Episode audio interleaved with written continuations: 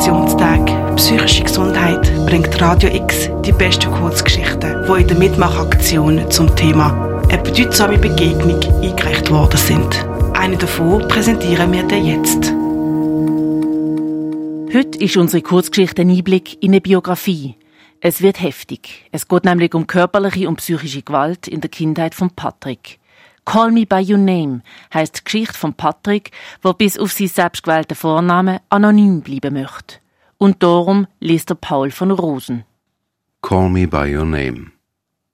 Wenn ich auf mein Leben zurückblicke, dann muss ich sagen, eigentlich war ich immer auf der Suche nach Liebe. Auch Liebe im Sinne von getragen sein, Verständnis erfahren, sich sicher und wohlig fühlen, glücklich sein, auch umarmt und gestreichelt werden. Einfach alles, was ich von zu Hause her nicht kannte. Berührung bringe ich da nur in Verbindung mit Schlägen, Zuspruch und Umarmungen gab es einfach nicht. Dabei waren meine Eltern und etliche Verwandte in einer evangelikalen Freikirche engagiert, führten ständig Worte wie Liebe, Glaube, Vertrauen etc. in ihrem Vokabular, aber anscheinend mehr nur als schöne Theorie, dafür umso intensiver, mit Gesang, Pauken und Trompeten und in dunklen Uniformen, um von weit her schon als gottgläubig erkannt zu werden. Halleluja und Hosiana. Das ständige Wiederholen und Singen der Glaubenssätze, dass ein Jesus oder Gott die Lösung aller Probleme sei, führt meiner Meinung nach in eine Art Permanenthypnose. Es entbindet die Maßgebenden dieser Gemeinschaft nicht von der großen Verantwortung, wenn in einfachen Kategorien Denkende alles auf diese Karte setzen und dabei sogenannte Kollateralschäden verursachen und in Kauf nehmen. Ein solcher Schaden konnte zum Beispiel sein, wenn die Mutter bei mir schon als Kleinkind ein schwarzes Herz diagnostizierte und auch mal einen Exorzisten auf einem Bauernhof als Rettung vorschlug, was ich natürlich ablehnte. Daraus wurde dann halt ein verstocktes Herz.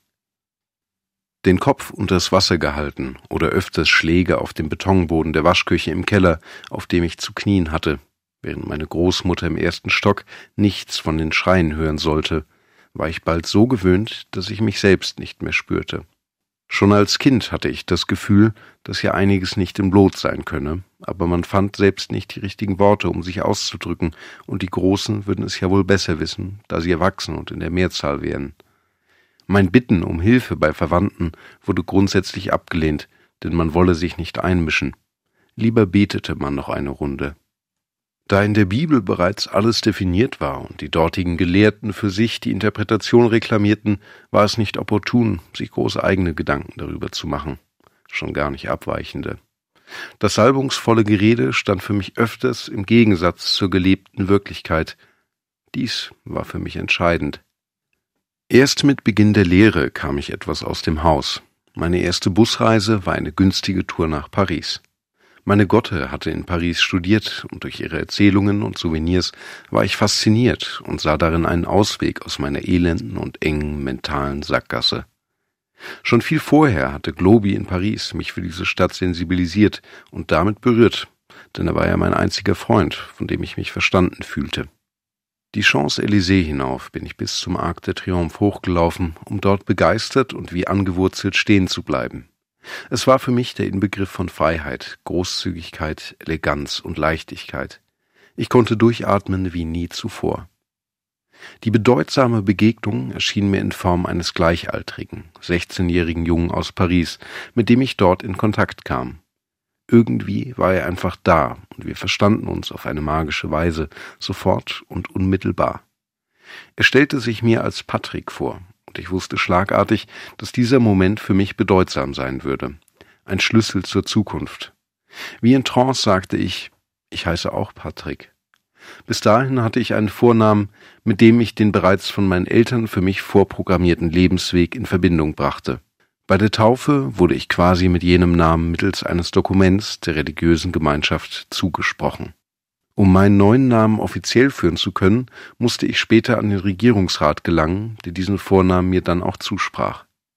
Als ich eines Sonntagabends nicht mehr an eine weitere Predigt in die sogenannte Heiligungsversammlung mitgehen wollte, riss mich meine Mutter im Hauseingang auf den Boden und trampelte in ihrem dunklen Uniformkostüm mit großem Schleifenhut und Klotzabsätzen auf meinem Oberkörper und Gesicht herum. Ich hatte den Eindruck, als wolle man mich eliminieren, da ich mich erdreistete, einen eigenen Lebensplan verwirklichen zu wollen. Großmutter lief zuweilen die Treppe herunter, um mich in Schutz zu nehmen.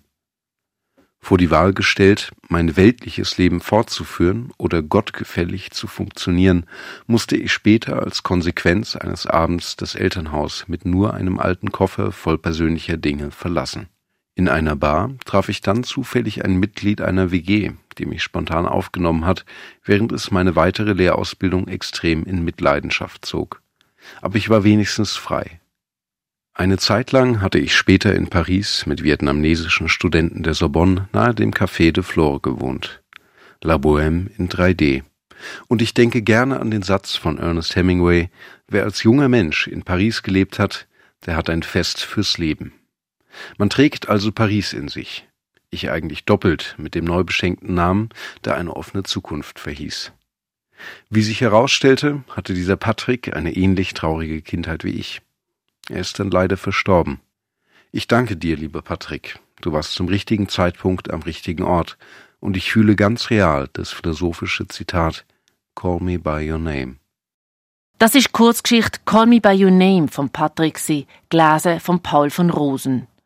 Morgen geht's weiter mit einer Geschichte, wo Sansibar heißt. Wir steigen dann in einen Bus und rollen weg. Für Radio X, Janina Labhardt.